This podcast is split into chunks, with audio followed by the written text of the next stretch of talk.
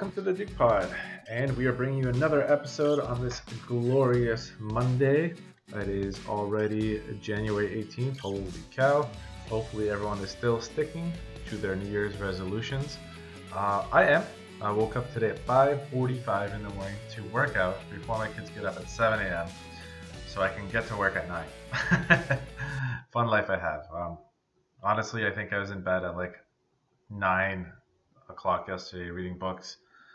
Oh, reading a book, a new book I got. It's called The Power of Why, or um, yeah, The Power of Why. I think something about the why. I forgot the title right now, but it's something about the why, and uh, it's kind of like the reason behind why you do something, the motivation behind it. Uh, I had a, a coach ask me that last year. Why do I do what I do?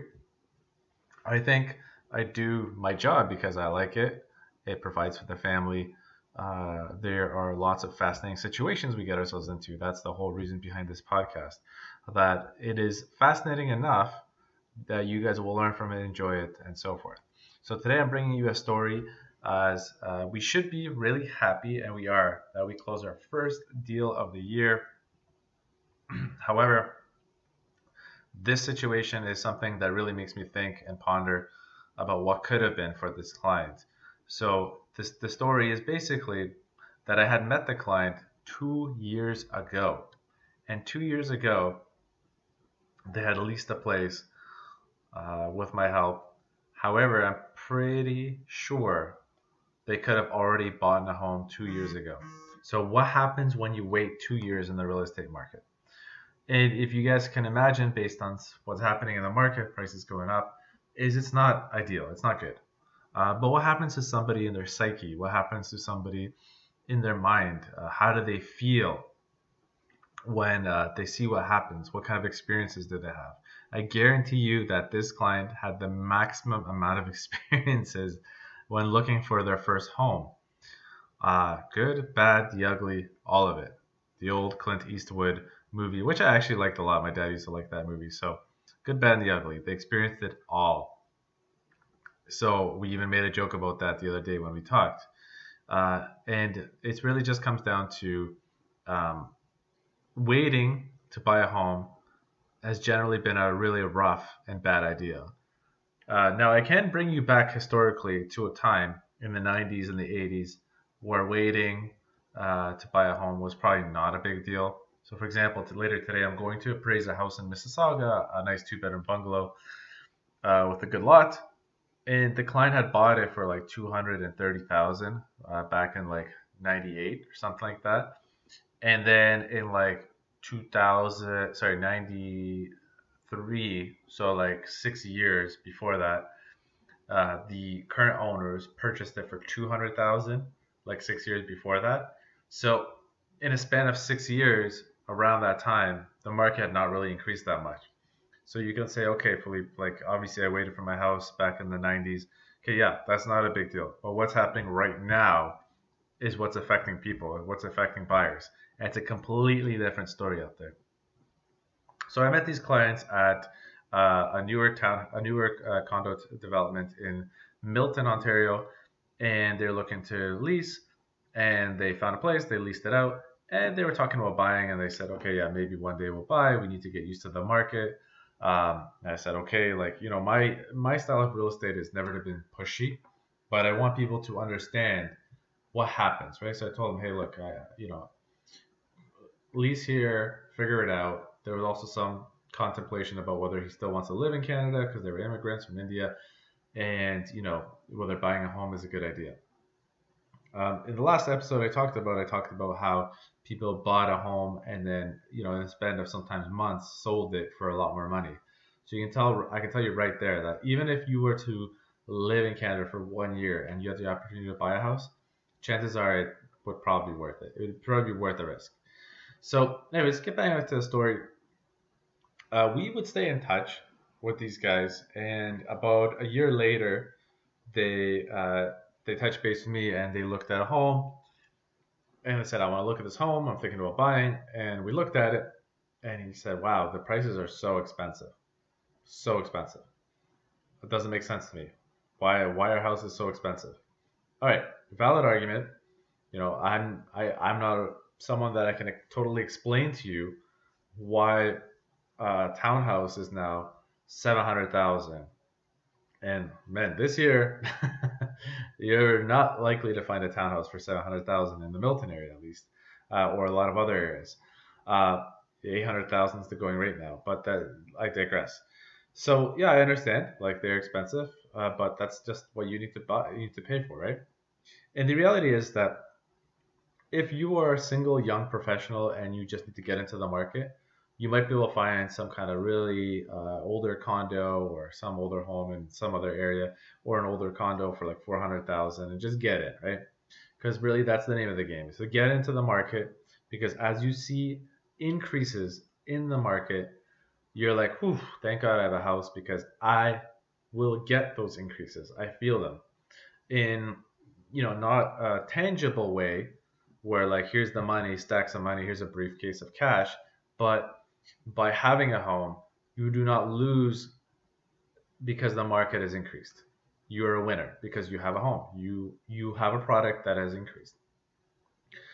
And uh, you know they they they ghosted again. So there's a lot of ghosting in this story.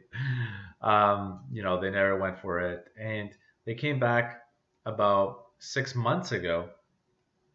So this is now our second time looking for homes and they're like, wow, the prices are even more expensive than you know a year ago, whatever, six months ago, and they're like, there's no way I'm buying a house for this much, no way, and they ghosted again.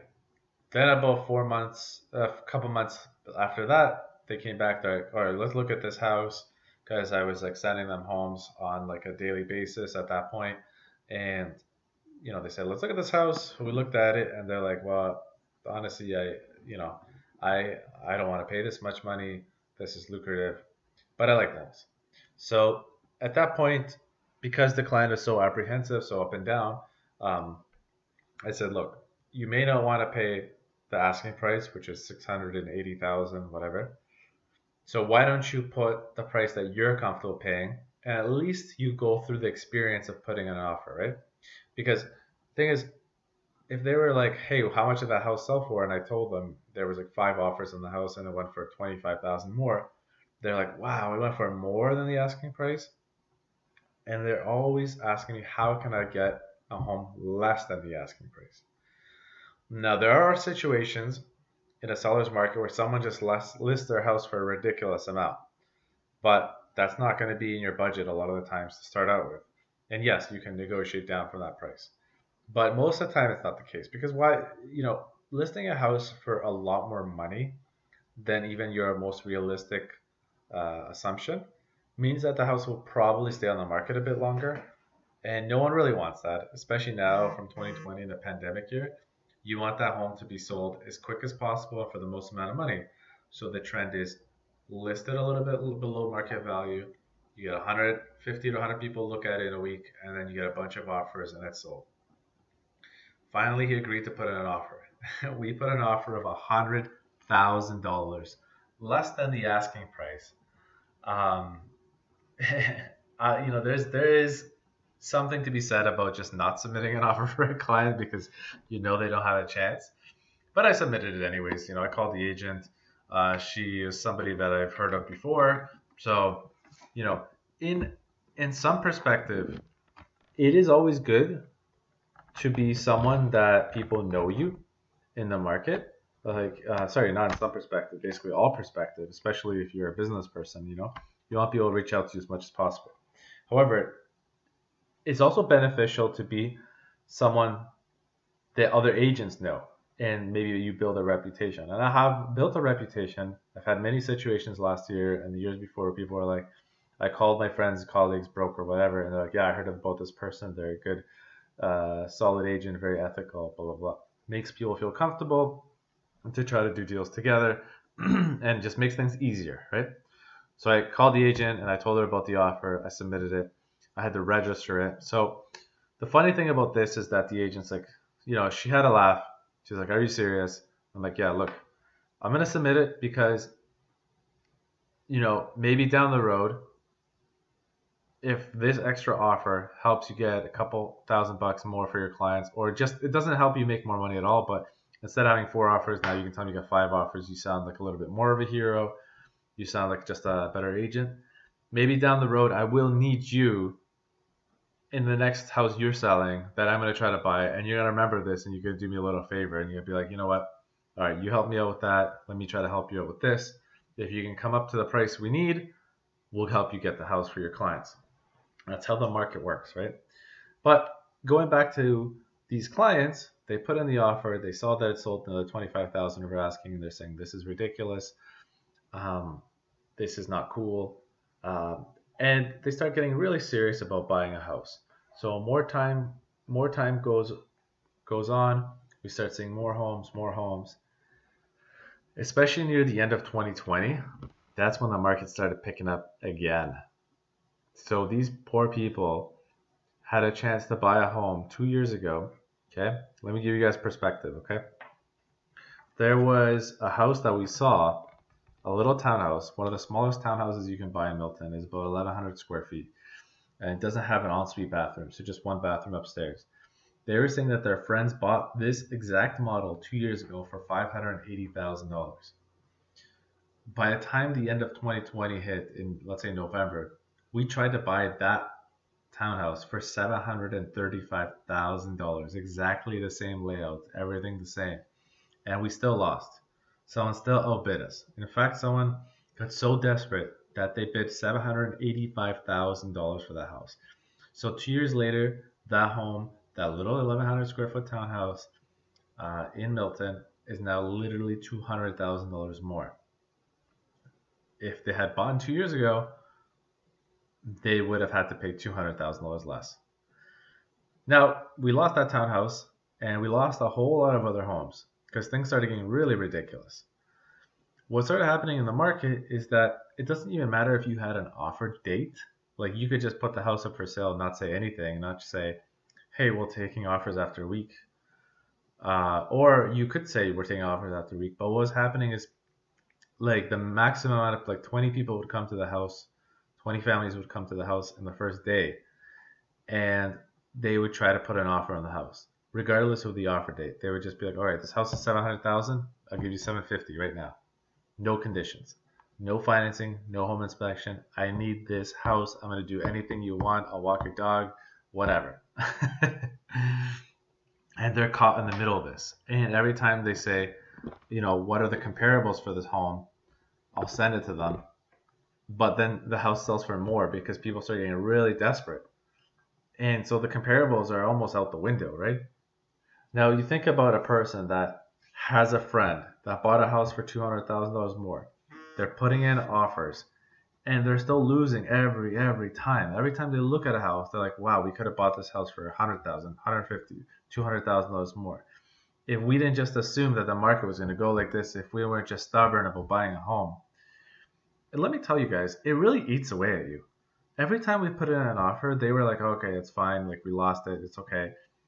But last uh, week, I finally saw, you know, not even last week. Let's bring it back to just before Christmas. It's for Christmas. They kept losing, losing, losing. Every time I showed them a house, you can see the stress in their face, the anxiety in their face. This market's ridiculous, they would tell me. How can someone buy a market? How can homes continue to go up?